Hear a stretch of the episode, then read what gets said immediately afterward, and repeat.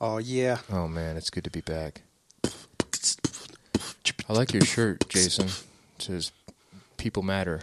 It does say people matter, and let me just say, I got this for free from a website called sevenly.com. Okay. This is not an ad paid advertisement. I wish it was. I wish I could say tonight's episode brought to you by sevenly.com because that would mean that they gave us money. Yeah, but they didn't. yeah. But they did. You gave them money. But you know. I just probably did. But you know what these guys did? Um, they put out something on Facebook that said if you were going down to Texas or or if you were in Texas and you were like first responder Harvey relief, um, all you had to do was order a shirt from their website and they gave it to you for free. nice So this is what I got. hurricane after hurricane, bro. It's nuts. It is nuts. Somebody messaged me today that they were like, "Bros, at the end of the world, there's been like 20 earthquakes today. Did you know there's 20 earthquakes? Yeah, Mex- well, Mexico got hit too. It's like seventy nine people died. That's nuts, man. It is nuts. It's been crazy. Hurricanes. well, you know, it's the Lord and- just smiting those people because you know, We that's a whole, that's a different episode good grief. of the judgment of the Lord coming in the form of storms. I think the Earth is just doing what it does. It's crying out, man. Well, I mean, you don't. You It's know, birth pangs. You got Fukushima. Is that the, is that that place where they're? I, I mean, it's literally dumping hundreds and hundreds of gallons of irradiated, you know, waste back into the ocean. They can't stop it. They don't know how to stop it. I Yeah. just saying, you know. And this was the news portion of the Salty Dogs podcast. yeah, this is a This- cur- bro, current this, event. This episode 17. Yeah. Can you oh, believe that? Man, 17 episodes. 17 episodes. So we we do every other week, and so we've we've been doing this for 34 weeks now. That's pretty Dang, wild, huh? bro. Yeah, fun stuff. Good to be back. We have uh, Pastor Pastor Dion Gates. He's Number back. two. I am Mending back. place, and he brought a friend this time. Yeah. We gave him an inviter card. We said, "Hey, bring a friend next time."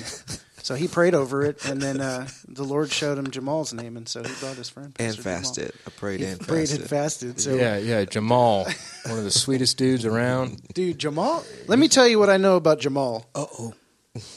uh, we were at the men. I think we were at the men's retreat um, with uh, World Impact, and Jamaal's working the room, bro. He's. I guess the Lord put it on his heart, or this is just who he is. But he's going around just praying for everybody. Hey, can I pray for you, brother? Can I pray for you, brother? Was that where that was? Do you remember that? Yeah, I remember that. Yeah. Is that just something you do, or how's it? It really depends. Like it Yeah. depends on the room, depends on what what's called for in that moment. Like Yeah. if we're just praying, So you And- got your spiritual antenna up, and if the Father says, "Go pray for everybody," you're like, "Yes, Lord." I'm like, "Yes, Lord, are you sure?" But I'm, but I'm not eloquent in speech. Exactly. the chief That's of sinners. Yeah. Oh my gosh! No, we're we're excited to have Pastor Jamaal here. He's a he's a real good dude. Love this guy, Solid dude. Pastor Dion back. These are brothers from another mother, but the same father. Same father. That's it. That's right. That's right. Awesome. So I'm I'm really excited about this episode. Um, Pastor D, we invited him back on. He he wanted to come back on. He wanted to bring Jamaal on, and so I did. um, so you guys, I think, have been you've been back the quickest between episodes. Oh, I think. I think that's kind of how that's happened. Um, but we're excited. So I asked Dion, "Well, what do you guys want to talk about?" And for real, in the back of my mind, I was like, "Please say discipleship." Come on, man. And Pastor Dion's like, "I want to talk about discipleship." You didn't say that. Were you thinking that really? I was I mean, thinking it was kind of like. I mean, I, normally you, normally I'd say, well, "What do you want to talk about?" or something, and but yeah. No, it was good, man. So I'm excited. I'm excited about this topic, and um, it's something to definitely consider. But I would love if this was like a two part or three part, and we just we just dove in because I think a lot of people have a lot to say about it. I think the topic of discipleship is one of the uh, most discussed and maybe even misunderstood topics over like the history of the church. It's like what is discipleship, and it's just like, well, that's the age old age old question, and let's try and talk about that. What is discipleship? And I think we've seen all sorts of programs and people with good intentions and a lot of things kind of birthed out of making disciples and um, and it's crazy because you know here here I am I was I was saved when I was like 14 or something I'm 35 and uh, I still don't know that I can say that I've ever been discipled you know what I'm saying like it, that's it's a tough thing so um, tell us tell us real quick uh, Dion kind of uh, your just why'd you choose this topic? Where do you kind of want to go with it? And then maybe Yeah. have Jamaal kind of chime in on that Jump too. in. Like what kind of pay set the tone, pave the way. What are we going to try and tackle with this conversation? Well, first, I, I, I'll tell you, we can't exhaust it, right? I mean, everyone who's tried to, to give their thoughts or process or their quick quip on what discipleship is and what it looks like, I think it kind of just always leaves something else to be desired, something missing. So I got to thinking, you know, like, what does this look like? Uh, pastor in a church, uh, for a lot of years concerned a lot about members counting you know like well how many numbers who showed up when and uh, and and then I was challenged at a conference. Someone asked me uh, you know so what's your path for discipleship? And I knew that I didn't have one so I had to be you know vulnerable and say I don't know. I mean we don't have one. And so we're just basically hoping that people uh, you know mature develop and multiply that they make other disciples. So um, that's where this all came from. I, I I asked the question, and eventually I jumped into the scripture. A very common place that other people jump into is Matthew chapter nine, and it just talks about uh, the the the this this the scripture that talks about Jesus and uh, saying that the harvest is plenteous, but the laborers are few. Matthew nine verse thirty seven, and so, but I felt like that that was just kind of the go to, right? Like that's what we've been doing. We've been going to that verse, and I've been blaming the laborers. I've been blaming the harvest.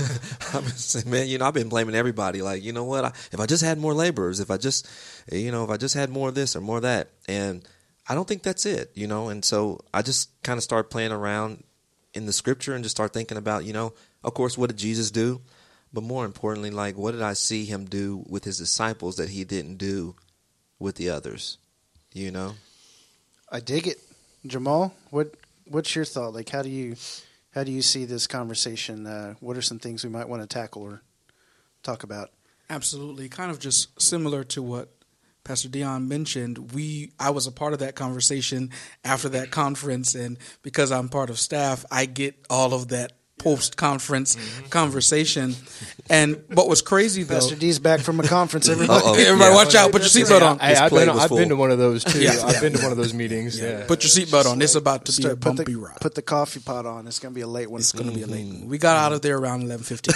I'm I'm kidding, kind of. Five hour staff meeting. Yeah, absolutely. Yeah, yeah. Um, and so, w- what was interesting though is my kind of soiree into discipleship is similar to yours. Um, in that I don't know that I've ever been intentionally discipled. Like I've been saved since I was 12, been preaching for 12 years and all this other wonderful stuff, but intentionally discipled has not necessarily been something that I've experienced. And so when the conversation started to arise, it was like, okay, what is this thing?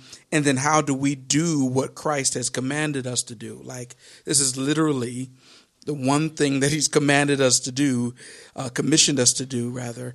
And how do we do this well? How do we do this in the way that He would want us to do it? And so that's really Yeah. the crux for me is Jesus said it. How do I do it? Sure. Yeah. No, that I, I love it. As as you were saying that, um, I just kind of had something pop into my mind because you said I don't know that I've ever been intentionally discipled, and I made the same. I made the same mistake. Uh, mistake. I've misstatement. I've made the same statement. Like I don't know that I have been discipled, except what if no one has ever intentionally engage it invited me to engage in something that was my standard of what I thought discipleship would be even me, with me not knowing what that should look like. You see what I'm saying? So I've created some sort of discipleship standard that's never been met Right. by any of the leaders in my life except I don't know what that was supposed to look like in the first place.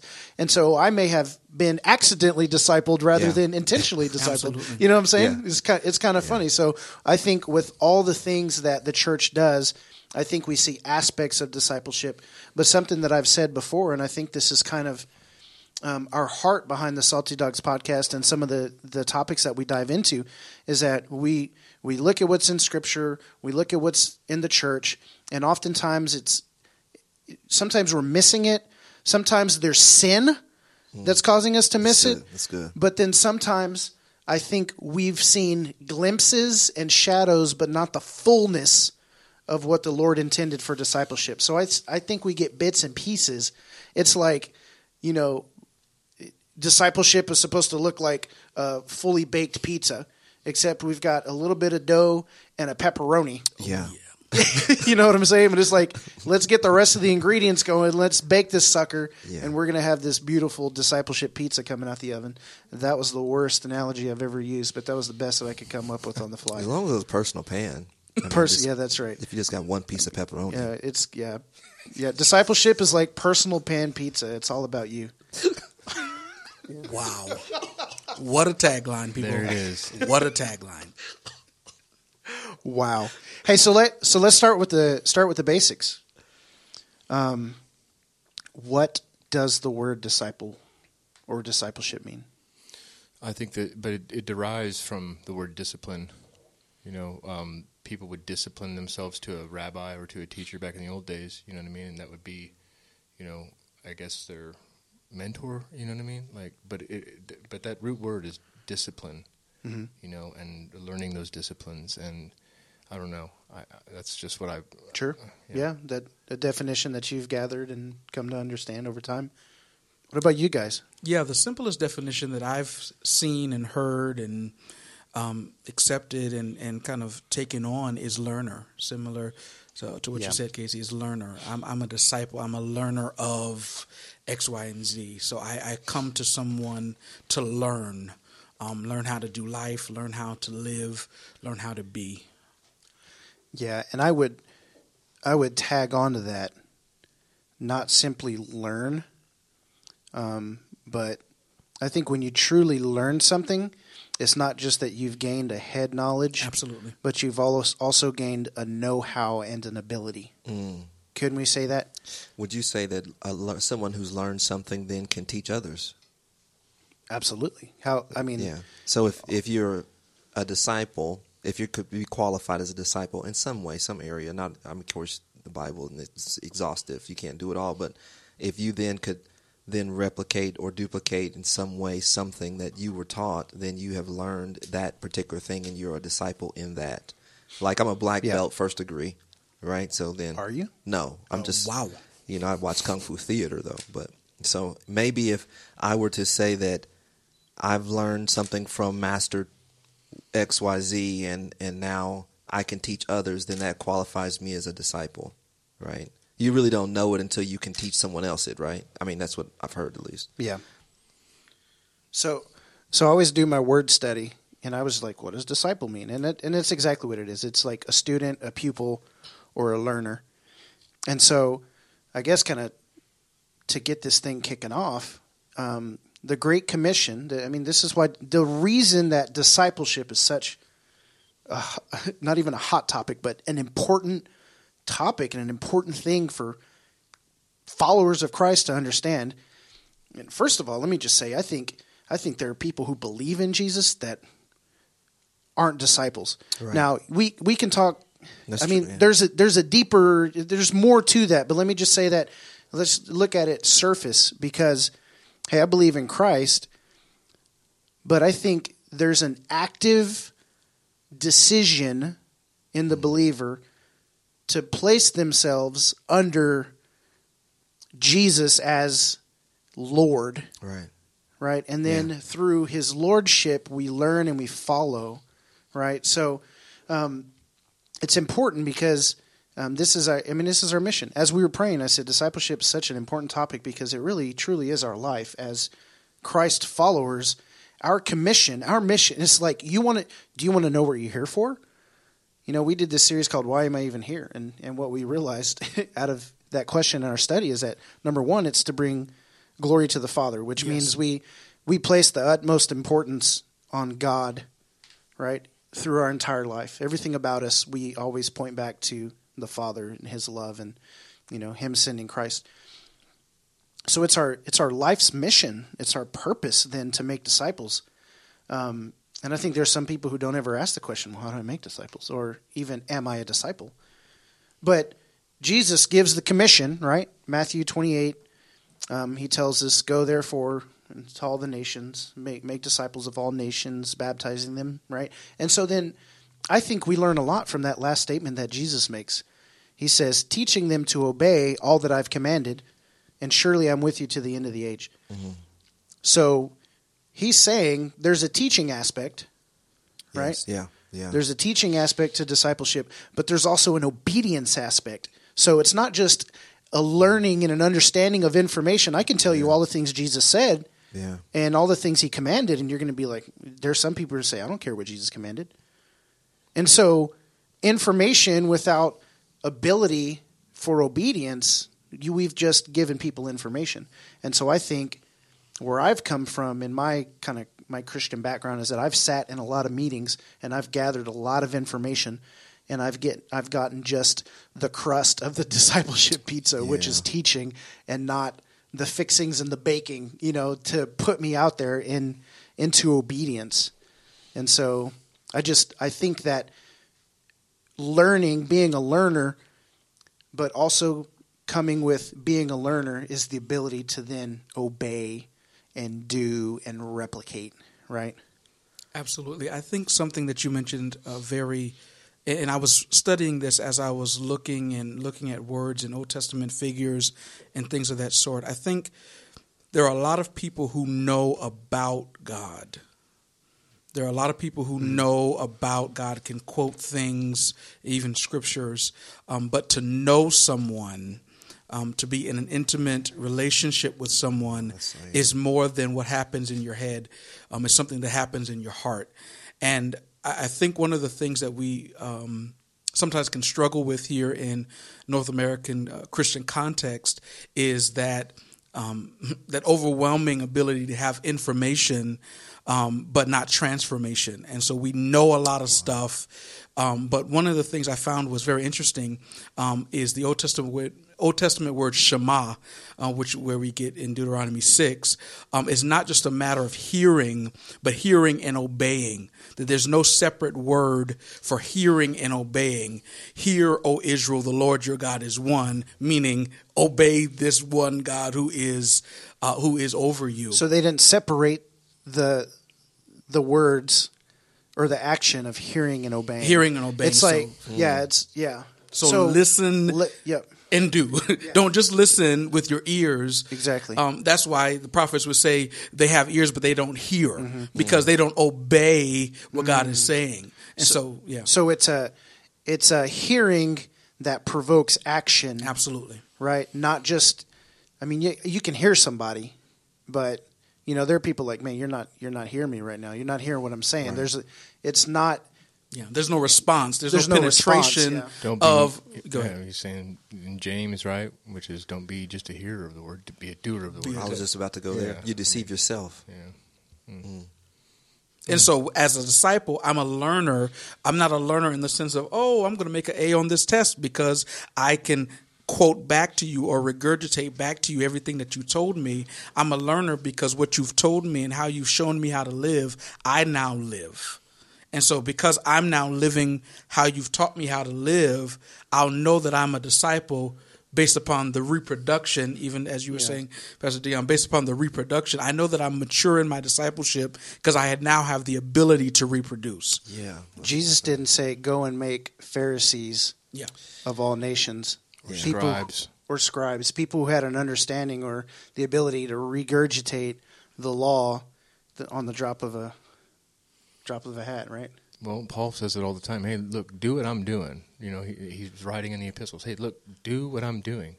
You know, and I think that's a big part of it. Jesus was showing them how to live, just like you were saying, Jamaal. I mean, showing showing them, not just telling them, like rebuking them all the time, and you know, but but showing them how to live. I mean, that's, and I think that's an important aspect that we that we miss. You know, and just like we're talking about, like a lot of classes, a lot of programs to you know discipleship 101 and these things man but but very rarely and i've been blessed to have been you know jason actually in uh, some small way you know discipled me. He took me into his home.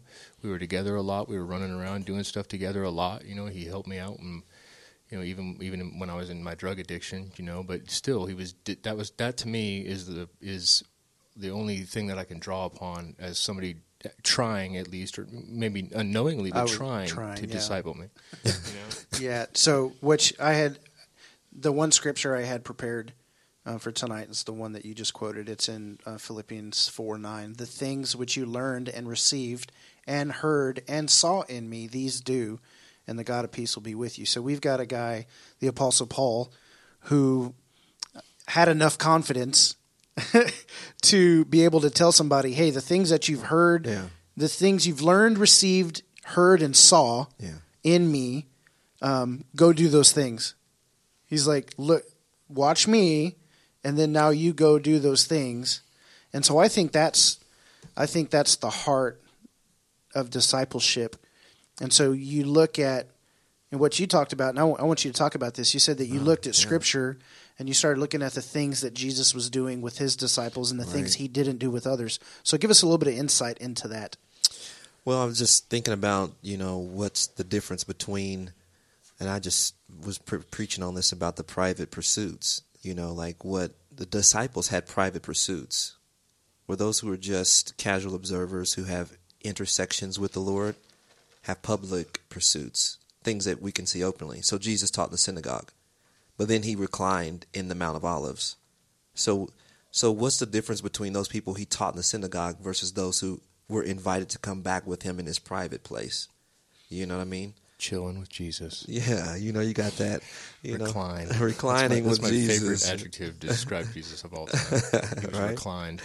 All right, so that's what I was thinking about. Okay, so Jesus has a very public ministry, but then he has a lot of private time with his disciples.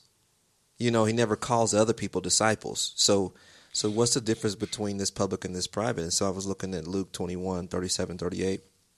I'm just going to read King James. It just says, And in the daytime he was teaching in the temple, and at the night he went out and abode in the mount of uh, mount which was called the Mount of Olives. And all the people came early in the morning to hear him in the temple, uh, for to hear him, because the, the temple is is public, right? It's it's it's public, it's open.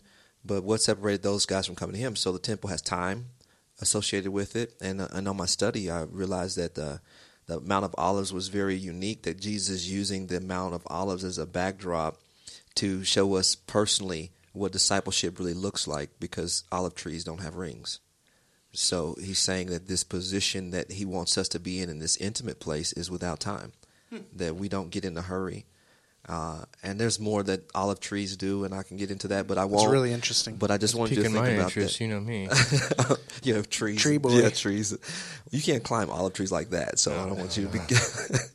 don't get too excited about. it. They're short. But yeah, so I'm just thinking about that. So Jesus is taking the background and backdrop of the olives to show us really how to make disciples. That disciples get into your private space.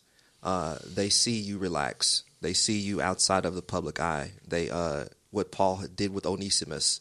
Uh, we see that it was a personal thing that he begot him in his age or in his his his older age that he begot another. Uh, and I think that that's the whole idea of begotting and giving birth.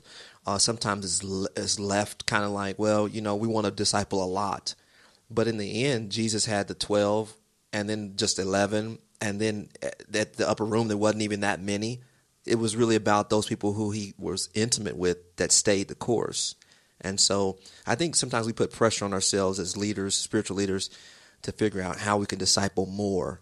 And really, Jesus was not about the quantity, but it was quality. Absolutely. So, No, I helps. so oftentimes in my pastoral career, it's kind of the wrong word, but um, tenure. Sure, my pastoral tenure, Tenure. um, I I would ask myself because I would we would find ourselves in like these prayer meetings and everybody would get all excited. It's just like Lord, you know, blow doors next Sunday. Let's fill this place to the brim. There's people standing up in the back, and you know we're we're dreaming of these buildings overflowing with people in our gatherings.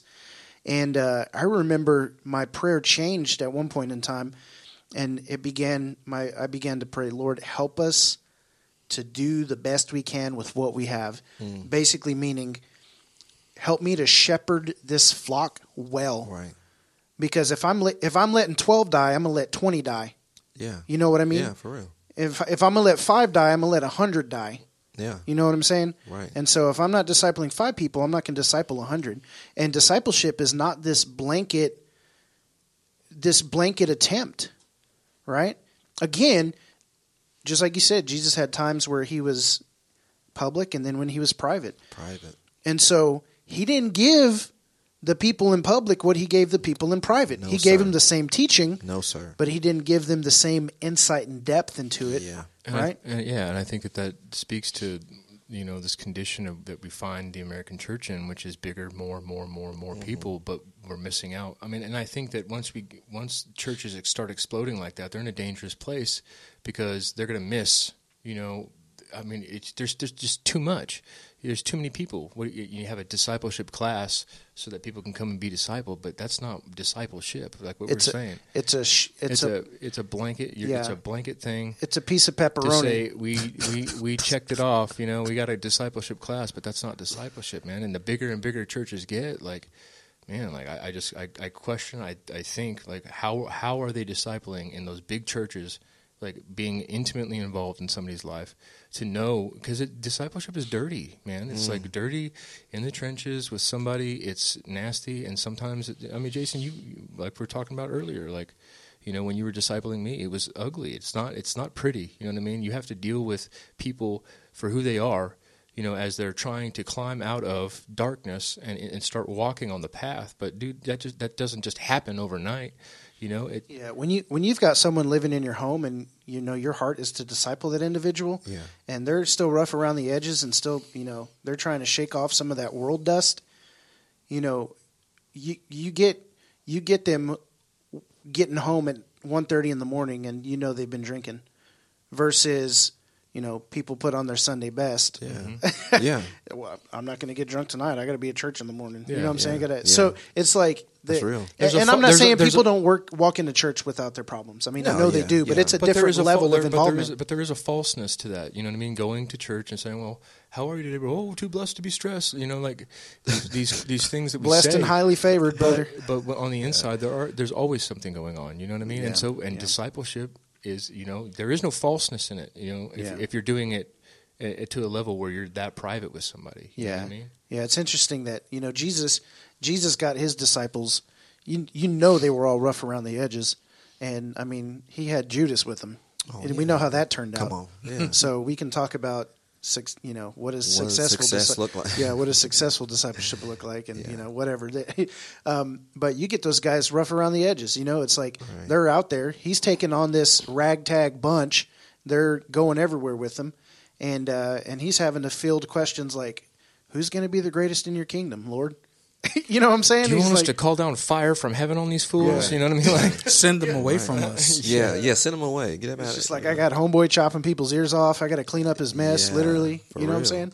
And you got people abandoning you. I think I don't think Jesus' leadership is really truly seen until he leaves. And so if we're talking about discipleship, when he actually leaves as far as from the crucifixion, I, he had one person that was still there, John, and the, the women and the fellows were gone. But it was time. Right? Does it look successful from a human perspective? You like, no, that that's No. that's a poor job of discipling, right? Yeah. And so even John the Baptist asked, like, "Are you the one?" Or I, I don't see you doing what I think you need to be doing. You know, as far as the discipleship. i'm in prison goes. man i'm in Yeah, prison you know. So, let, let me let me make this statement. Je- if we're going to look to Jesus as the, I mean, he is, he's he says, "I'm the way, I'm the truth, that's I'm the life." So look to me for Right. all things. I'll Right. show you. he's he says, "I've shown you." Read the Gospels. I mean, it's it's there by his life. He exemplified discipleship with the way that he he interacted with these guys, um, and it's just it's interesting again to consider his public ministry versus his private ministry. I love that. There's there's a lot of depth that goes there. Um, what were you going to say? Well, and even I, it just draws me to when Jesus was praying, you know, in John, and he said, "Father, those that you have given me, like I've, I've, I've taught was, the people that you've given me, you know." And I think you know sometimes we like to take on everything, but I mean you got to wait for the Father to give I it like to that you. too. You know, I like well those people like Onesimus shows up at Paul and he didn't necessarily ask for him. You know what I mean? He just came and said, "Hey, I want to be with you." And I think that that idea of God giving us people to disciple is important. That we don't we don't necessarily put a help wanted sign up. You know what I mean? Yeah, and just- and again, it's that that preaching to the masses versus investing in intimacy in the, in that smaller group Right. of of people. Mm-hmm. Um, and I would say, and this this is a, this is a question for you, Pastor. Um, and it's not to put you on, like on the spot or like degrade. I'm not. No, you know my heart on, behind come on. this. Yeah, ask. But I think that there are pastors who preach to the masses, Mm-hmm. right? Jesus did that. Jesus preached to the masses. Jesus gathered the crowds. Jesus did that. Mm-hmm. Did so we're going to do this. He did that. It's good. But then he also invested in the few, which were his disciples that then were going to go out and then continue that mission. Right. His intention was to send them, Right. right? And he was going to and I understand Jesus like coming and leading a group of disciples is not the same as a pastor gathering a a church Yeah, body to then pastor and you know that kind of thing and teach but Right. I think some pastors see their they see their primary context for discipleship within their staff and that's good but then it never goes beyond that. Mm. You see what I'm saying? Mhm.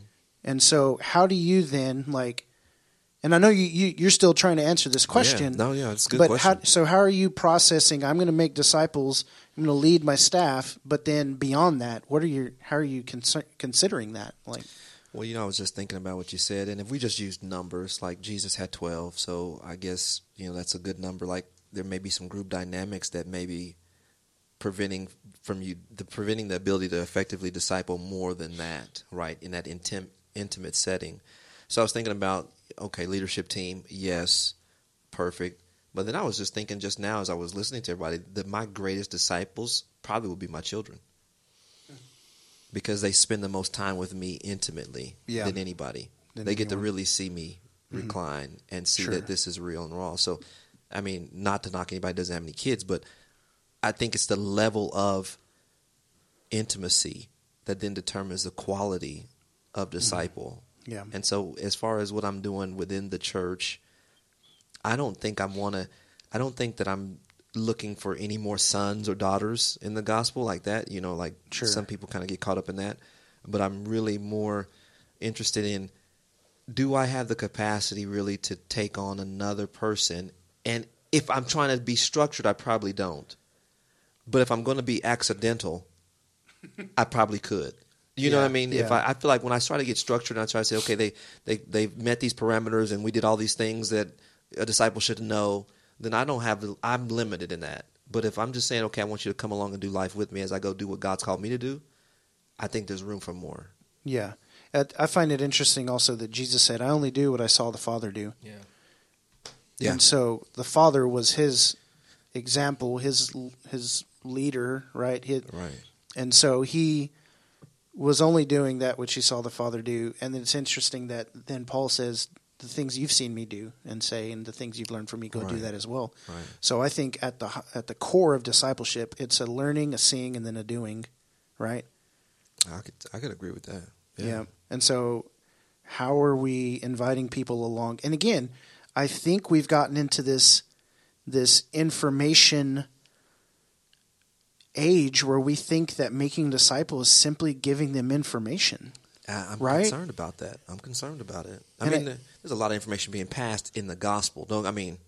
And Scripture's clear that if they were to write all the books that you could write, there was a lot that Jesus did. Right. So these disciples, they, there was a lot of references there that they Yeah. that we don't really see through the gospels. But I just am, I'm just in the place where I'm thinking to myself, if I want a disciple twelve, no, just man, let's just say five. Let's say you know I'm discipling five. I eventually get to the point to where I feel like I'm not doing that well, right? And I and I think it goes back to what you said about Yeah. like I got this mindset, this fabricated idea of what what what academic information needs to be given Mm-hmm. before you could be qualified to get your diploma as saying you were discipled by Pastor Gates. You Yeah. know what I mean? What like does that look like? You've officially been discipled. What is the fullness of that? yeah, like? and Yeah. you never really stop learning, so you're always a disciple. So I don't understand. You're always a learner. yeah, you're always Yeah. a learner, so you're always a disciple Yeah. of somebody. It's, lifelong. Yeah, it's a lifelong thing. So help me, give me the simplest sentence you can possibly give me. Um, and so fill in the blank. I am a disciple if fill in the blank. what makes you a disciple? Don't overthink it. Well, I mean, yeah, that's a hard one. I got because I want I got like another sentence or paragraph I want to say, but go ahead, Pastor Jamaal. I, I, the first thing that came to mind was I'm a disciple if I bear the fruit of the Spirit, if I bear the fruit of repentance, if I Interesting. if I reproduce what Jesus produced, And what was that? and that's love, joy, peace, long suffering. Yeah. Um, if I reproduce the character of Jesus, I'm a disciple of His. Um, there's a pastor in Texas that mentioned this that everyone is discipled by something. It's just a matter of who or what teaches us. And I think that as we go throughout life, we learn how to live, how to speak, how to do life, what to think based upon that which is surrounding us and that which we give give our ear to. That's what we give access to. And so I believe that I am a disciple, I'll put in parentheses, of Jesus if I bear fruit that looks like him. It's good.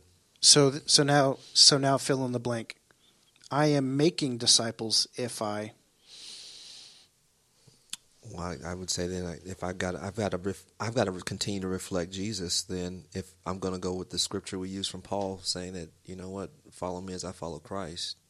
I'm making disciples if I do that, and so I don't think you'll ever get to a point, of course, being finished work. But I really say, Yeah. you know, that hey, you know, let's let's look at what it would look like if, and and you, I think you mentioned it, Pastor Jay. You were saying basically, you know, who's got the courage to say, "Follow me as I follow Christ"?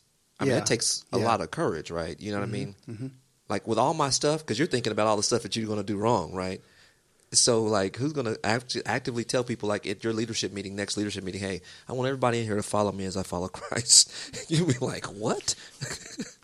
and I think that's that's the challenge. That's the sticking point of everyone loves to say, "Oh yeah, discipleship is the wonderful thing," and "Oh yeah, we always got to make disciples." Yeah. But the mm, the challenge and the struggle of discipleship is the human element, the human element of the disciple maker who says, "I'm not perfect. How can I perfect or mature other people?" And then the disciple that says, "Hey, who are you to tell me what to do?" And that rebellion that that lives in our sin nature, and so the human element is what really makes discipleship challenging. Um, again, it's not the information because it's not about information, it's about transformation. It's that human element of saying, I am courageous enough to open up my life, the good, the bad, and the indifferent. And then someone else to say, I am trusting enough to submit my life. And so, again, I think we mentioned this, and I hate to go back, but I think that one of the things that is vital in this process of understanding discipleship and in its, in its effectiveness is it's the Holy Spirit that draws a disciple to a discipler. Yeah. Yeah. And if the Holy Spirit doesn't draw someone to someone else, it's a mute point. Even Jesus said, I'm only keeping those whom the Father has given me, and, and only the Holy Spirit can can draw you. So obviously, I understand you, Pharisee, you Sadducee, you um, you scribe. I get that you don't get it because you're not of you're, you're not of me. Um, and You're it's- of your father. You're of your father, the devil. Devil. And, and so I, I understand. And, and so Jesus was Jesus didn't even really. He got upset sometimes. You know, whipping the temple, but Yeah. he, he he wasn't mad when he understood that they weren't of him. And so he was like, I get it. You're of who you are, you're of. Let me take care of mine while you, you take care of yours. I'll take care of mine. You're a goat. I got sheep. I got to be a shepherd. And so I think that sometimes we try to fabricate or, or try to bring about discipleship when if the person is not actually supposed to be discipled by you, it would be better that they leave than they stay Right. Yeah. Good. because I can't force you to be transformed, especially when I'm not, you know, some plant, some water, but God gives the increase. Especially if I'm not your planter, I'm not your waterer, I'm not even really supposed. I'm, I'm supposed to be your brother in the Lord, but that's basically it. I had a pastor tell me something. That was a good, Pastor Jamaal. I had a pastor tell me something when I very first got started pastoring. He said, You'll know what God is doing by the people that He sends you. Hmm. Like, you'll know what you need to be doing in the church based on the people that show up in that season because he's the one who then sends people. Yeah. Right? It's Yeah. his responsibility. And I just thought to myself, like, okay, yeah, you know, I just blew blew right past me. But as we're talking about this, then it makes it makes me kind of more conscious of okay, God, you sent these people for this particular reason or purpose. Or these people are definitely close to me in this season for a particular reason or purpose. And uh, and I just kind of downplay it sometimes. To be honest with you. You know, uh, the reason I asked that question or those two questions is just try and put things just on the simplest mm-hmm. level that I possibly mm-hmm. could. Mm-hmm. Is because I think people struggle with making disciples when they don't even know if they're a disciple. Yeah. Oh, right? Wow. They str- so we're so we're out here getting excited on stage, preaching the commission, saying, "Bring a friend." We're you know, quit, start making disciples and stop making excuses. And half the people in the church can't even answer the question whether or not they're a disciple. And so about a about a I don't know a year and a half, two years ago, three years ago, um, I started I started praying and telling Jesus, "I want to be your disciple." and I and I've been a believer for 17, 18, I don't know, 20 years, however long, man. 19 years at that point in time and I'm fin- I'm finally praying, Lord, make me a disciple. I want to be your disciple. I want to follow you. And I and I think that there's a there is a um, a difference between a believer and a disciple. You know, like like we were saying, a di- disciple is somebody that has willingly given themselves to the lordship, right? Lordship, that's Right, huge. Lord, the lordship. You know, everybody can. You know, oh yeah, Jesus is the Son of God, but you know, is he your Lord? You know, Yeah. think Everybody wants a savior, not everybody wants a lord kind of thing. Yeah. right yeah and that and i think that's a big deal and so my it it shifted in my heart and i started saying man i i need to be a disciple you know but not only a disciple but also a son right? To those who believed he gave the right to become children of god. So we start we are sons but think about then think about this relationship. Think about our relationship with the father. Also in i think it's john uh, first john um, 1 John 3 1 um, says, Consider what great love the Father has for us that we should be called children of God. Right. And so the basic, the foundation of our relationship to the Father is that He's Father and we're child. Mm-hmm. And there's so much depth and dynamic and love and grace caught up in that relationship. I, don't think people then- understand that, man. But then consider Jesus said, I only do what I see the Father do. So then he says, Come follow me. And then and then we see this dynamic of I'm going to teach you and show you exactly what to do. It's the dynamic of a father and a son. Mm. And and not to like diminish the role of a mother and a daughter. Like we're not we're not talking about gender, but what I'm talking about is that parent child loving unconditional relationship to grow that child, to groom that child, to love that child, to prepare them to then go mm. exist in the real world, whatever multiply, get married, have babies, whatever Right you want people to go do. And so I think that when we consider discipleship, we have to consider that dynamic as well. Consider the dynamic of the Father God in heaven to the Son, Christ on earth, and then how Jesus related to his disciples, and then what he sent them to go do. You see what I'm saying? What? And It's another level. It- it is. What's in the son that's also in the father? Um, if we look at DNA, uh, you can tell who's your father based upon the blood. You can tell who you are or who you belong to based upon what's in you. And I think if we, it's interesting you mentioned First John three. I was also looking at that. You'll know. Um, John lays out really well. He says, if uh, it says here, everyone, this is uh, 1 John 3 4, everyone make, who makes a practice of sinning also practices lawlessness. Sin is lawlessness. You know that he appeared to take away sins, and in him there is no sin. Hmm. No one who abides in him keeps on sinning. No one who keeps on sinning has either seen him or known him. Little children, let no one deceive you. Whoever practices righteousness is righteous, as he is righteous. Whoever makes a practice of sinning is of the devil, for the devil has been sinning from the beginning. Thanks, Straight John. That's cl- I mean, he and to your point though, it helped. First John is wonderful and masterful to help us understand the assurance of salvation. Am I really saved? How do I know if I have really been transformed? My heart has been regenerated by the Holy Spirit.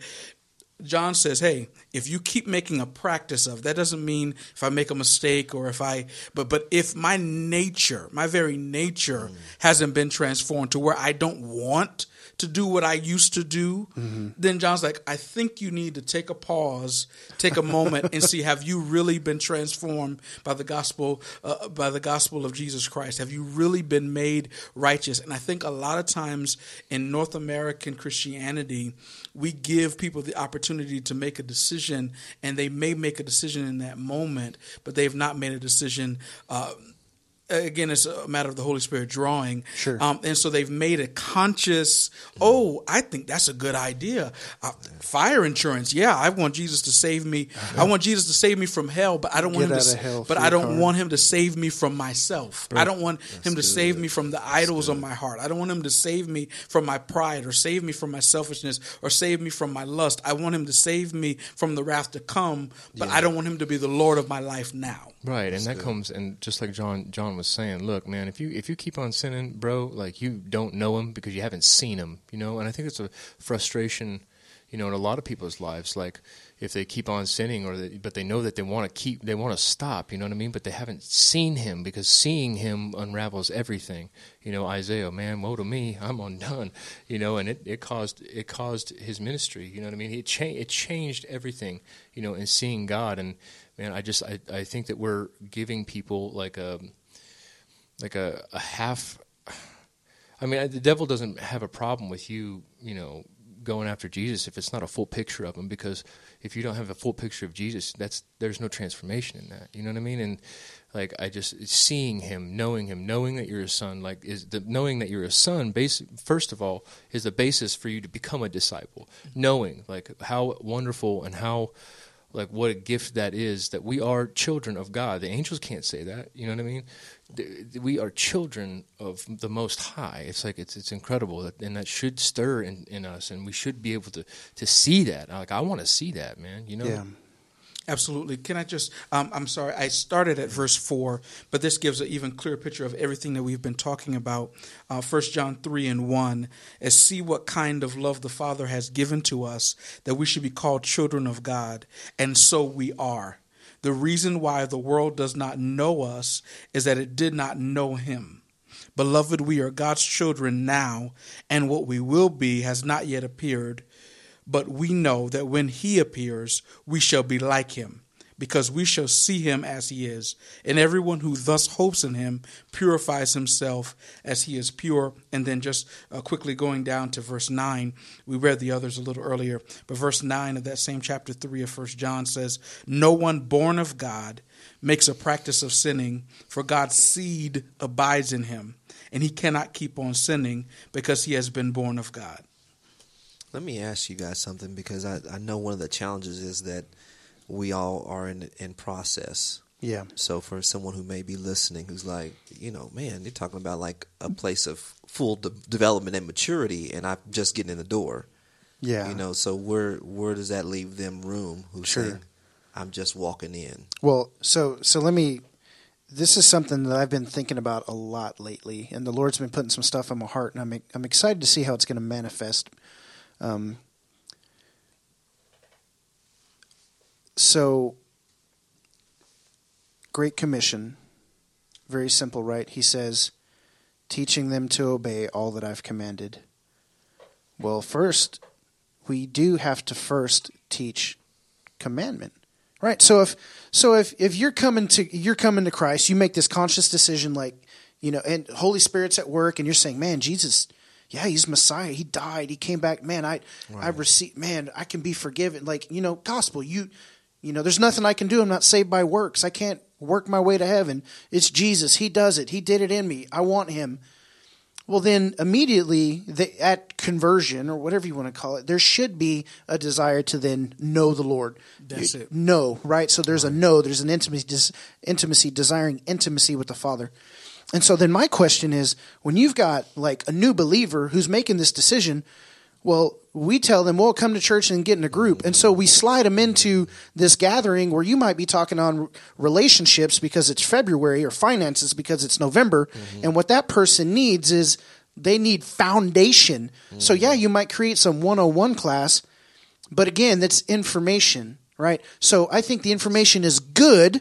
I think the information is good, but where do you go from giving the information to then teaching obedience, which takes the seeing in me, right? Mm-hmm. So essentially, you're going to reproduce if if Jesus is doing what he sees the Father do, and that's the essence of discipleship. You can you can disciple people to your church culture and miss Jesus in the process. Absolutely. That's right on. Right? That's right on. And so my question is, why aren't we taking people right to the Gospels and saying, "This is the life of Christ. This is your Lord. Let's learn about Him." We should be fascinated with the person of Christ, the things He taught, the things He said, His love, His mercy, His grace, the way He interacted with people, and not just fascinated through the way that we teach it, but also fascinated in such a way that we're discerning moment by moment as we come into contact with people. How you know what would Jesus what would Jesus do? But allowing the Spirit to flow out of you and interact with people, like watch how I interact with this person. That's, just even saying that though is very practical, but that's the type of teaching that is most transformative.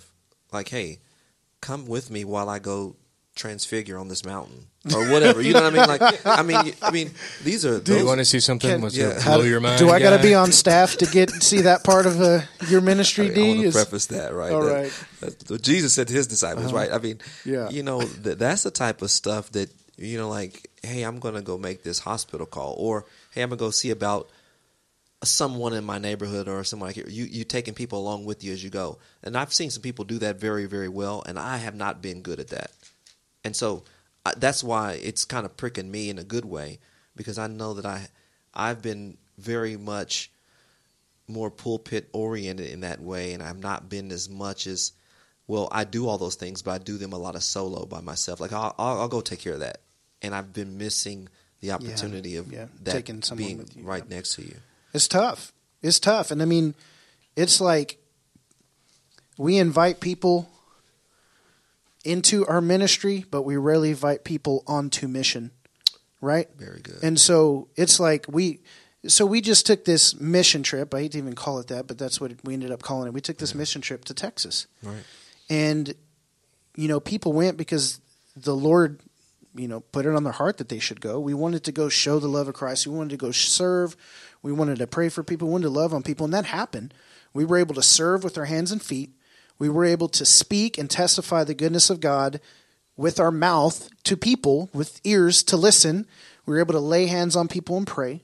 We're able to give financially and bless. Mm-hmm. You know, we were able to have conversation, weep with those who were weeping. We did all those things. That was like, you know, people go on mission trips. It's like the most quote unquote real ministry that they ever do in their entire life. And then they come back to the place that's supposed to be training them to go on mission, but they have to wait till next year when they go to Zimbabwe again. Exactly. you know what I'm saying? Yeah. Yeah, we're And- supposed to be on mission every day. Every but- day. Oh yeah, I'm going to wait till this two weeks in the summer when I leave the country because that's when I go on mission. Yeah. Yeah, it's it's it's just kind of crazy, man. And I think we've we've got to get back to a foundational, just this. We need to simplify it again. We've overcomplicated it. Right. You know, we've we've packaged it into this gathering and this building and these classes and these things, and that's all good and that all serves a purpose. Again, I just don't think it's the fullness, and I think that there's something about taking it back to foundation. It's just like, look, you you just gave your life to Christ. You, your number one thing that you need to do is mm-hmm. chase after Jesus with all of your heart, and and I want you to chase after Christ first and foremost. And so, let me show you how to do that. Let me let me sit down with you and show you how to do that rather than hope that you assimilate to all the processes that I've put in order to hope that you don't get lost in the mix, but I just got you lost in the mix of my processes. You know what I'm saying? Yeah, that's real. Yeah. Can I can I share something to exactly what you Absolutely. were saying? Sorry, I'm Um, getting passionate. No, that's fine. Be passionate. Um, as, as you were saying, Jesus was baptized. I'm looking in John chapter one, and, and when, after Jesus was baptized, you know, the Holy Spirit descended like a dove, and Father said, "This is my Son, whom I'm well pleased," etc., etc. It says the next day, again, John, that's John the Baptist, was standing with two of his disciples. Notice how John the Baptist had disciples. Was standing with two of his disciples, and he looked at Jesus as Jesus walked by and said, Behold the Lamb of God.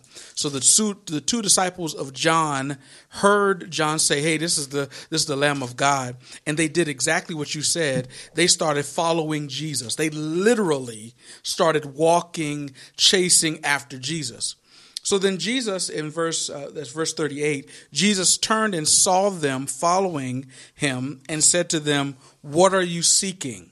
And they said to him, "Rabbi," which means teacher, "where are you staying? Where are you abiding? Where are you dwelling?" He said to them, "Come and see." Mm-hmm. I think that is the key as we said, to make it as simple as possible. When the Lord transforms your heart, and you're like, "Oh, Jesus," and you and, and you just go yeah. hard after Jesus. Yeah. Our job hard is to, our job is as someone comes to Christ to teach them how to see Jesus, teach them how to live for Him, teach them how to follow Him, teach uh, teach them how us getting out of the way so that I'm not mistaken as your Messiah because you're a new babe in Christ. Right. I'm not mistaken as the one that will save you from everything. I'm not mistaken because I'm always pointing you to Jesus. I'm pointing you to the author, the beginner, and the finisher of your faith. Go ahead and drop that mic if you want to, bro. and then and then put it back on the table. Put it back. Yeah, it's, it's expensive. So so you said you you touched on something that I I wanted to. Um, I wanted to just say, like, I think we have, after you read that, it reminded me, we have a very Gentile understanding of discipleship. Thank you. We, but we have a, a Greek understanding of discipleship. You've got like professor mm-hmm. or you know apprentice people. You know that all that stuff's good. You know you you've got a master and then you have an apprentice, mm-hmm. and he takes on one or two apprentices, and then the apprentice then reaches the level of of understanding and becomes a master and then goes on and, and does this craft and then takes on an apprentice of his own. Um, within Jewish culture and there, whatever I know, whatever I've learned, I didn't grow up in Jewish culture, but what I know about this and what made Jesus calling those disciples such a such an amazing event for them when he called people to them was that most of these guys had already missed the boat on having a rabbi. Mm-hmm. Right, because these Jew, in the Jewish culture, by the time you're by the time you have your bar mitzvah or whatever it is, you right, you right. go into manhood. Yep, Thirteen. You you would have already um, gone through all the study, um, tried to learn the Torah. You'd already been around the temple. You'd already been around rabbis, and a rabbi would have either called you to continue in that lifestyle, or right. they would have chosen someone else, and you would have had to go become yeah. a tax collector and a fisherman. Wow. You know what I'm right. saying? Yeah. And so those guys, they said, we're just, you know, we're not going to be clergy. We're going to go ahead and take the civilian route. Right. You know, and so Jesus comes along, a rabbi, and says, follow me. And I've already been rejected, by, been rejected by all the other rabbis. I've already failed to live up to the standard of all the other Pharisees. And then here comes a rabbi who's saying, follow me. And I'm like, wait, what? I got another chance? But who makes Jesus a rabbi? What do you mean? I mean, as far as them calling him a rabbi in the middle of that culture, because he had kinda, gone through the motions. Yeah, but it makes him look like okay. So who was his teacher? Uh huh.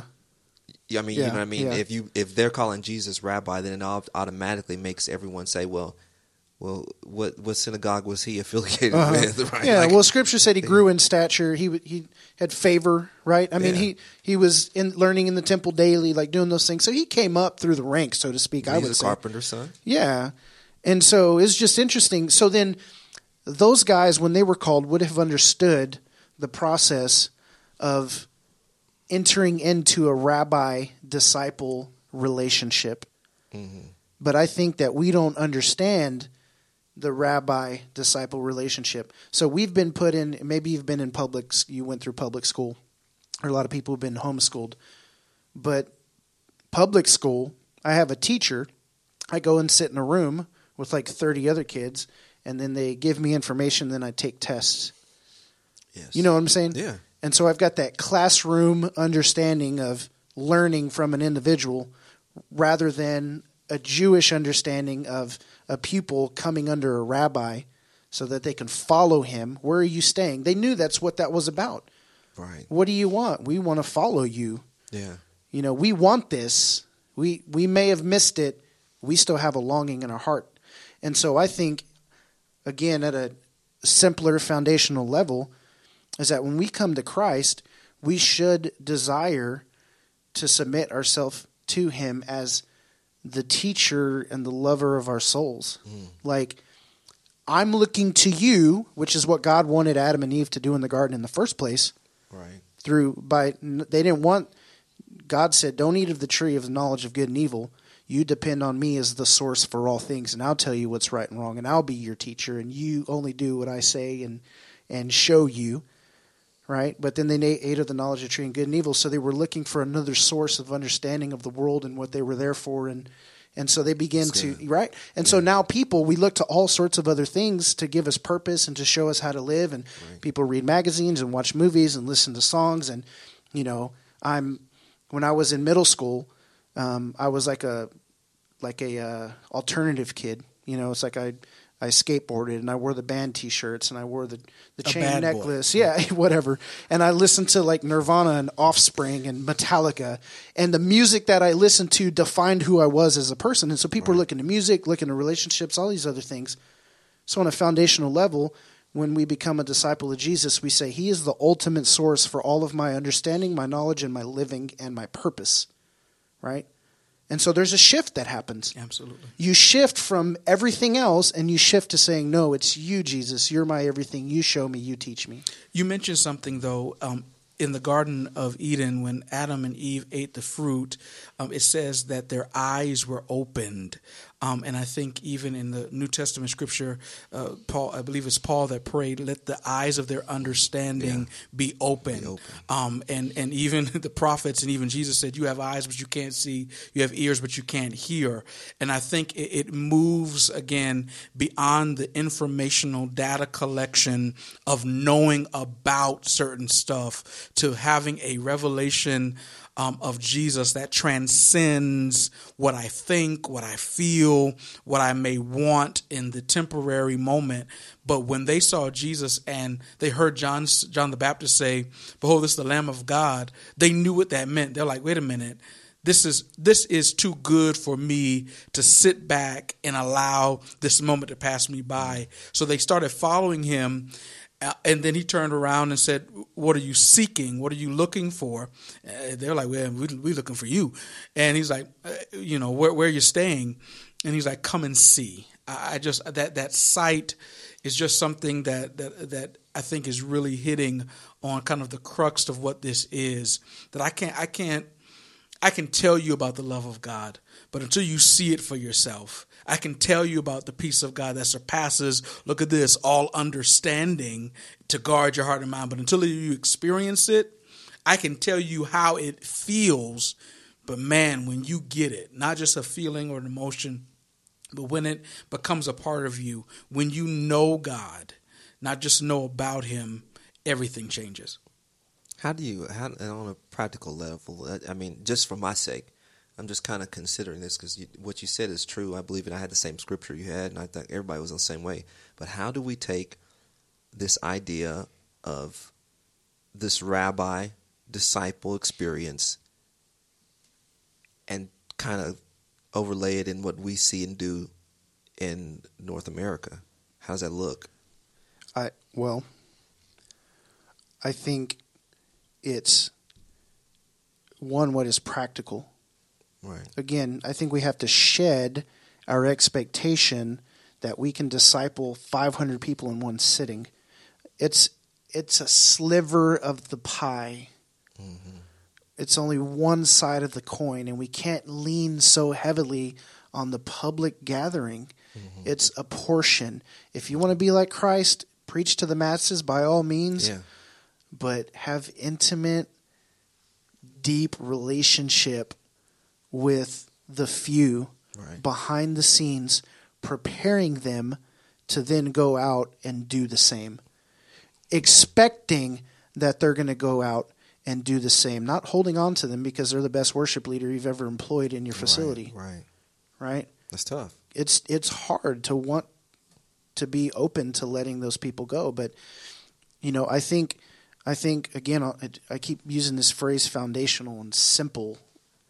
I think on a foundational level and, and on a, just with the real simple understanding of of um, discipleship being um, one,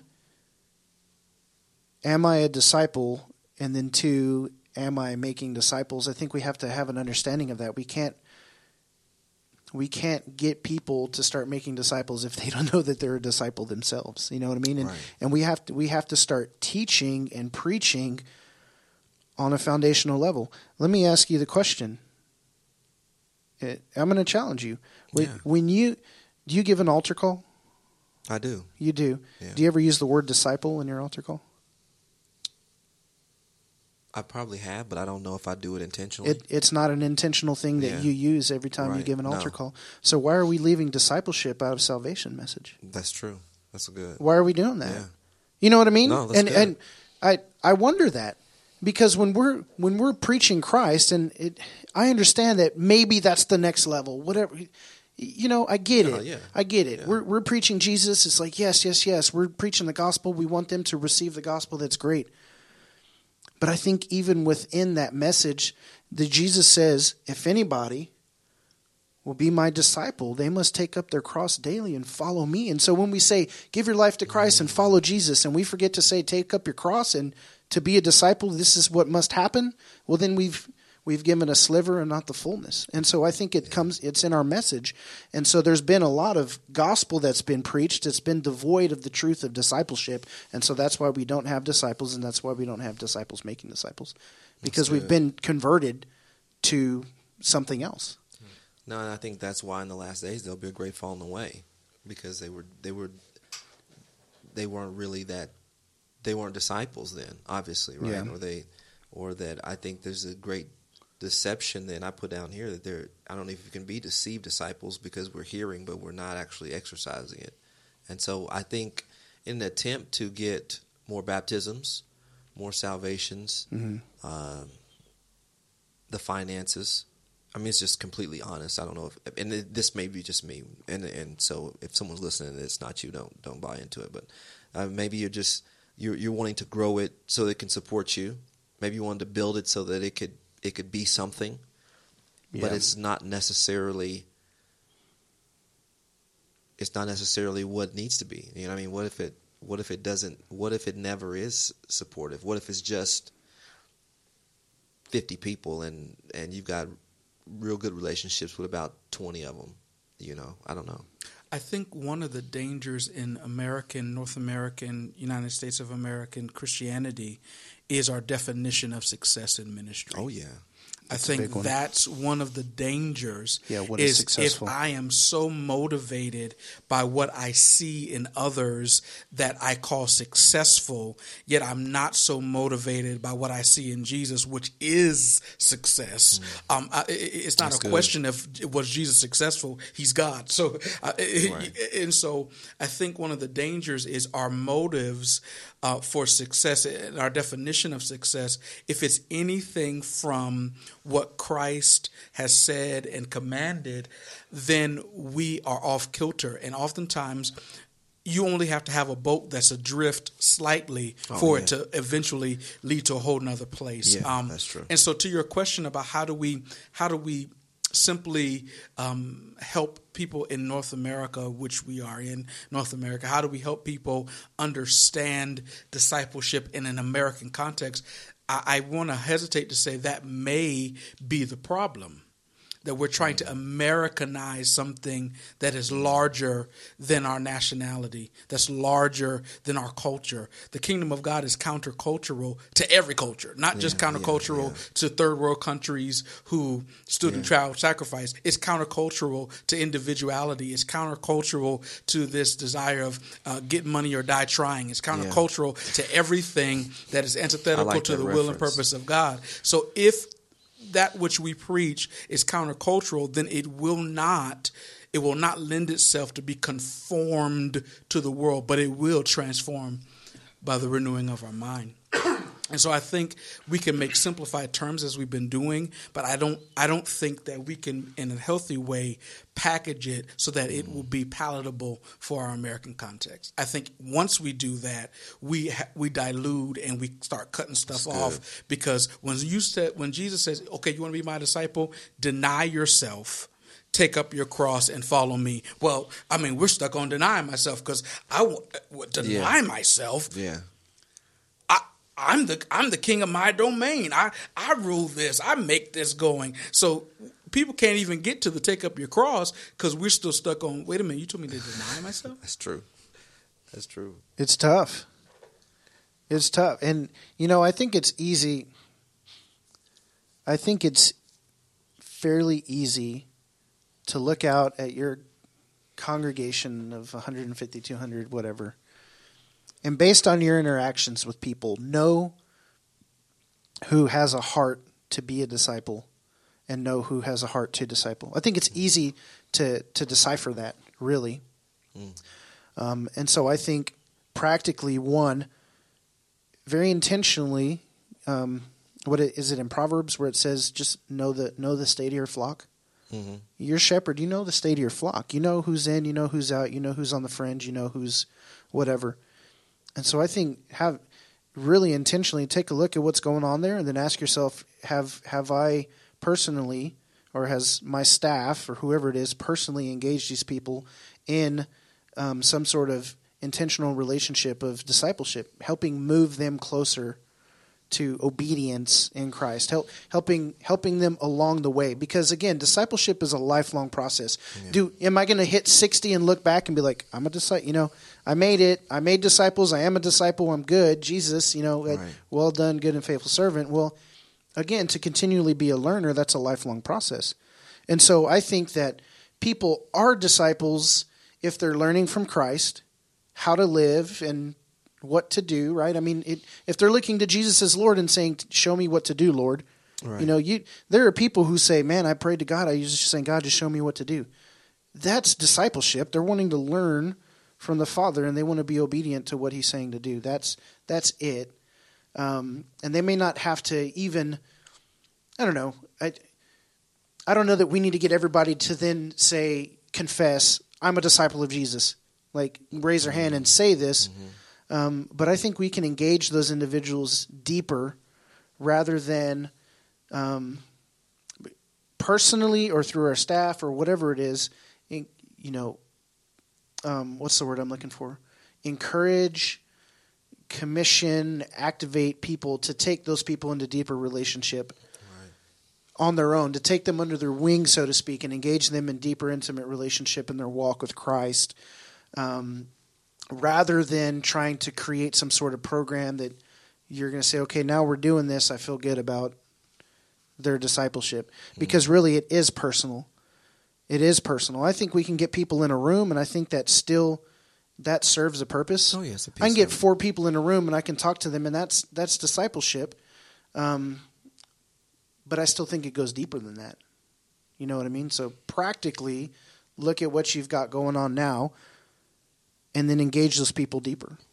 You know what I'm saying? Yeah, no, I hear you. and, it, and it's about knowing and being known. Um, as you were saying, it's it's a it's personal yet it's done in community. Um, knowing and being known, and one thing that you were mentioning uh, about Jesus and with the twelve, and then he had three in the inner circle.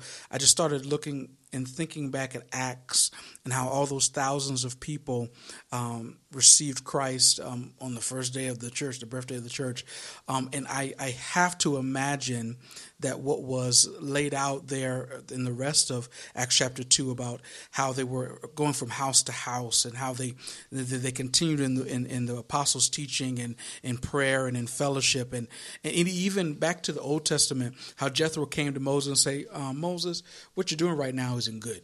Moses like, what do you mean? I'm judging all these things. What you, what you talking about, father-in-law? Yeah, and, and, yeah. and Jethro said, "No, you're about to kill yourself because you're trying to do everything on your own, You and, you got people. Mm-hmm. millions of folk around here trying to get. Uh, uh, what about this sheep and this goat?" Mm-hmm. And um, and so Jethro said, "I need you to set elders, and I need you to set judges." Around this camp, so you take care of super Mm-hmm. heavy stuff. You, you have people who have your spirit, have your heart, um, who basically are your disciples, and you set things in order so that you can properly lead, you all can properly lead these multitudes of people. And so I think that's that's that's a key that if we have um, a local church that is growing, praise God. Yet we have to be intentional about, as you said, making disciples who then make disciples. Jesus didn't say to his disciples, okay, you got it now. I'm leaving. He said, go into all the world and make disciples, um, baptizing them in the name of Father, Son, and the Holy Spirit, teaching them to obey everything I commanded you. And then they actually did that. And then their disciples discipled. And then there's disciples discipled. And then their disciples discipled. And then however many more disciples we come to us. And so I Yeah. think that it's a vital thing that as as I disciple someone, I'm in a quasi discipleship relationship I, uh, with, with someone, as I disciple him, my goal is then for him to disciple somebody else. My goal isn't okay. I've got it now. Yay! I'm I'm full and fat of word and knowledge and all that wonderful stuff. Now I'm going to be on with Jesus. No, I need you to then disciple someone else. And so, disciples, and I think one of the things that again, like we talked about before, that distinguishes from a boy to a man is then one of the things that distinguishes besides chest hair or whatever. Uh, one of the things that distinguishes because you know some Male people are bald. baldness. Yeah, baldness is the ability to reproduce. Yeah. Like a boy Yeah, true, yeah. before puberty cannot reproduce. Yeah. But once you become a man, you then have the, f- for, by and large, you have the ability to reproduce. Yeah. And so I know that I've been discipled well enough when I have that ability, not just through head knowledge, but knowing God, being intimate with God, to where I can then now reproduce. So I I think again on a on a foundational level, um, not mistaking discipleship with process of catechism, Yes. right, or assimilation, Right. or indoctrination. Do you know this and do you know that? Yeah, it's Mm-hmm. and and I think that we've taken the path of indoctrination. Well, do they believe what we believe? Do they agree with this faith? Do they look like us? Do they talk like us? I- I- you know, again, it, it's like what are you reproducing? You know, it's like you get you get a brand new believer into your church culture, um, and are you like a proud father when you step back and you see them serving at an event with your logo T-shirt, handing out an inviter card to your church? Like, is that the moment where you like feel okay? You know what I'm saying? Or what's I'm beaming right now. said what's the moment? You know what I mean? It's it's much deeper. Yeah. So much deeper than that. D, I want to ask you as I, I think as we, we kind of wrap things up here, um, how where where are you at now with your thought process versus when when you walked in and sat at this table and had this conversation? Are you your gears turning? I mean, what's going on in you? Because no, yeah, I, I, uh, really, mine, mine is from a very personal place because I feel like I have been, I've been standoffish in that sense because I've ne- not wanted people to be close, right? And I think you know, I mean, I don't, I mean, I want, uh, don't get me wrong, I want the church, I want people to be healthy, but as far as really going into discipleship, to me, when I hear that word, for me personally, just because my personality and maybe just some some angst I have about it, I just start thinking like, oh man, it's gonna be a lot of work, and I'm gonna have to, I'm gonna have to do this, I'm gonna have to, you know, what I mean, I'm gonna have to invite people in, and then I'm gonna have to, you know, I'm, you know, they may stay too late at the house, they, you know, I gotta go over here and do the, you know, you know, it just gets kind of like ah, it's gonna be too much of it. I can do that myself, and I'll get got to get it done. You know, I can get it done faster. But really, discipling, uh, it, it just for me, it it it just sounds like, oh man, I, I work a job too, you know, and I got this going on. When will I have time to actually, you know, I got kids and I got a wife, and then you know, you know, Jesus, he was full time. You know what I mean? So I mean, you you know, yeah, so my my big deal is taking away like, wow, I can see the need for that intimate spot, but man, how am I going to do that? And what if I bring people in close and they see flaws like they will see? Yeah. they already see. You know what I mean? But will they see flaws? Will they see a whole bunch of them? Will they still?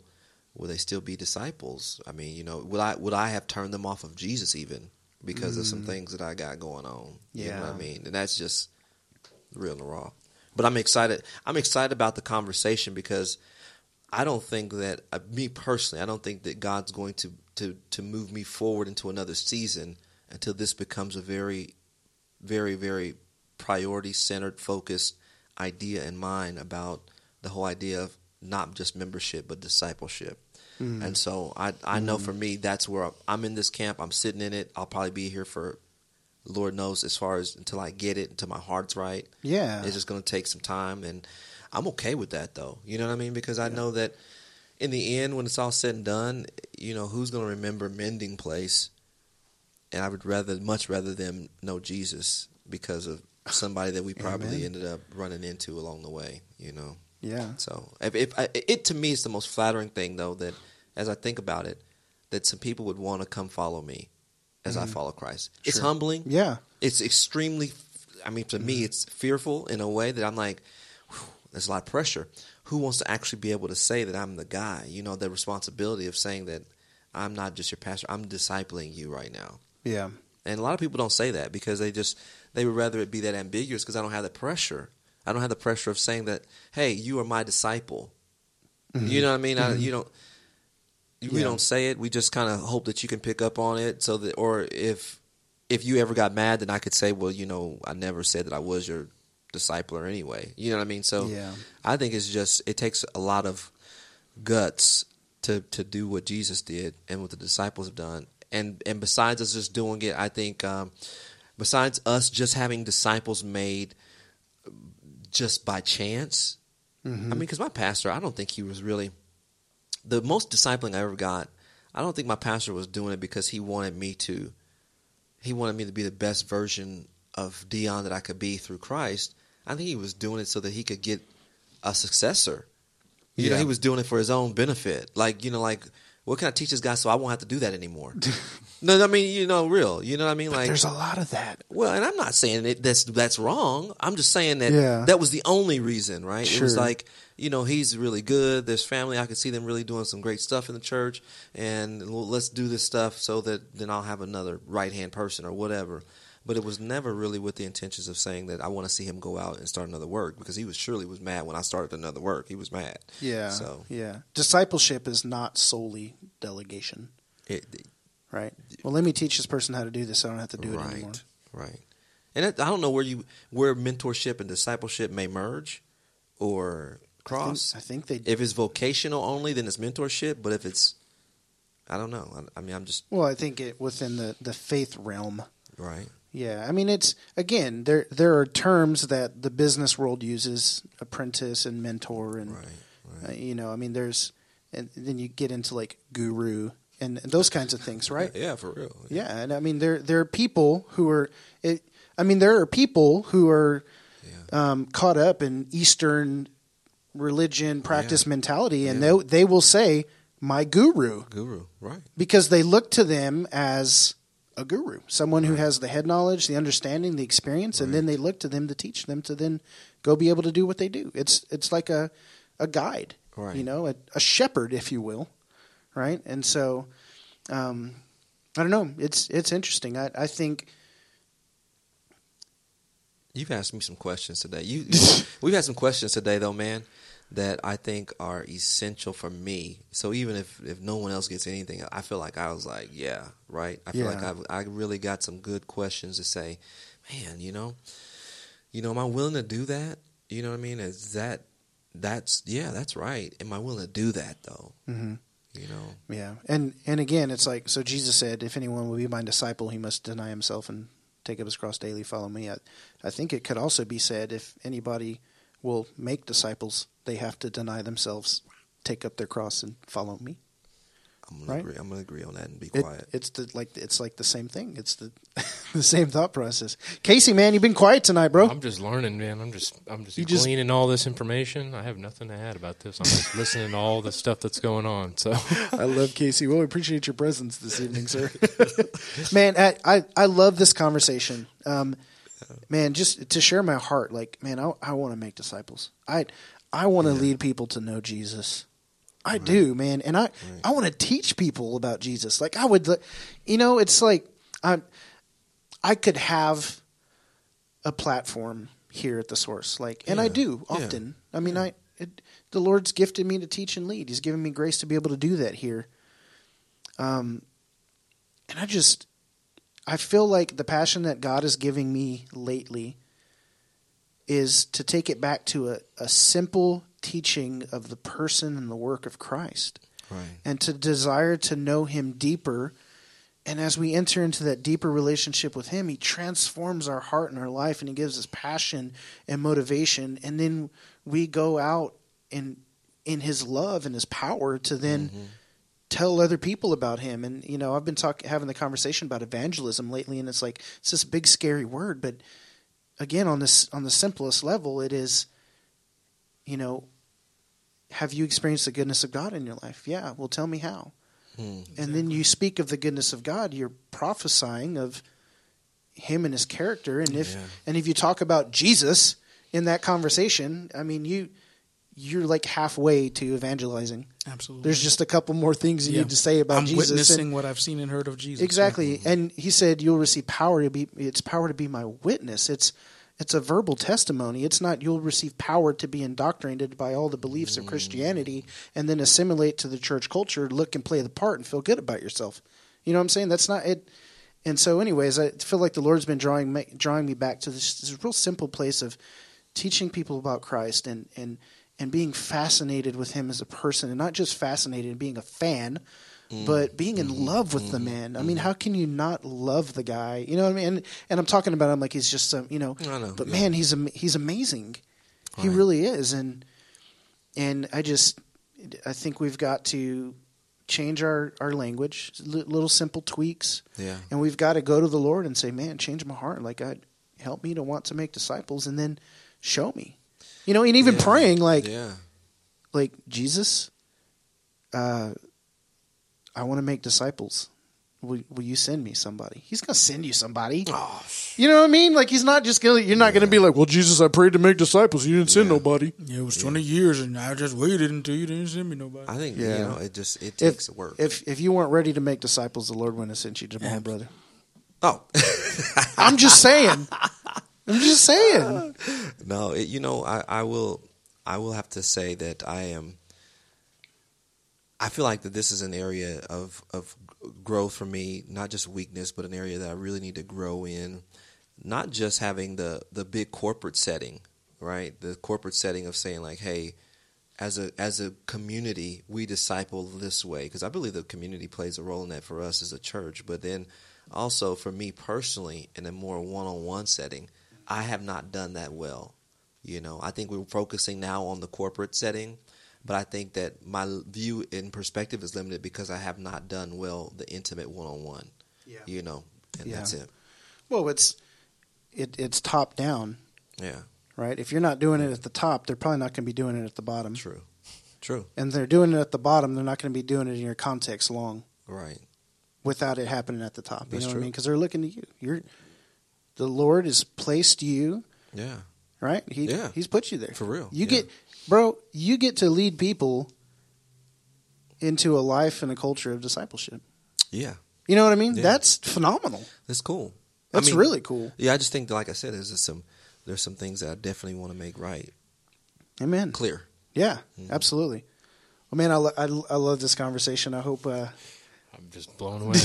I'm just I- I hope- soaking it all in.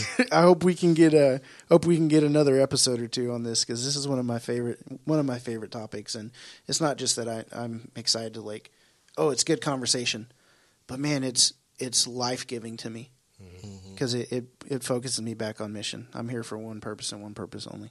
You know what I mean? Amen. And sometimes we get we get we lose focus. Awesome, Jamaal. Good to have you, brother. Glad to be here. Did you Thank enjoy for yourself, having me. sir? It was wonderful. It was good. Absolutely Sweet. wonderful. I'm glad Jamaal was here for sure. Yeah, We love D. man. Thanks for. I love having this us. guy, man. Greatest of all time. Yeah. Oh, stop it. The goat. The goat. okay, goat. come on, man. That's awesome, man. Thank you guys so much for listening. We love you, uh, man. Check us out on social media and all that fun stuff. Subscribe, share. If you know anybody, man, if you listen to this and you thought it was a good conversation, let us know and uh, share it out so people can listen to it. If you've got comments or, man, even if you want to come on and talk about it, like let us it. know. Bring it on. There will be there will be tough screening and scrutiny, um, but we might we might let you on the mic. I, I was just about to say you just messed. There's gonna be Nope. somebody out there. No, Okay. D, D, you you can testify to the rigorous uh, screening Oh, yeah, oh, yeah. process to Uh, just how long get- have I known you? A, a while. So Yeah, yeah, it's been years, and you wouldn't even come close to let me step up on the mic. But you made it now. I made it. Start at the bottom, but you're here. I'm here. Hashtag we finally made it. And with that, ladies and gentlemen, consider our pods casted upon thee.